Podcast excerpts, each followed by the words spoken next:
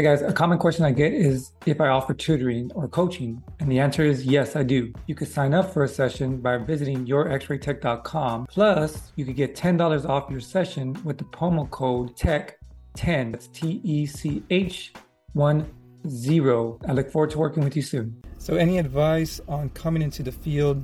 Any tips? I'm starting school in January and I've been out of school for a while. Yeah, thank you for that question. So, any advice coming to the field? Yes, you chose a great field uh, it's not an easy field, so be ready for the challenges um, that are involved, including you know patient care, working with the equipment, the physics, the math, anatomy.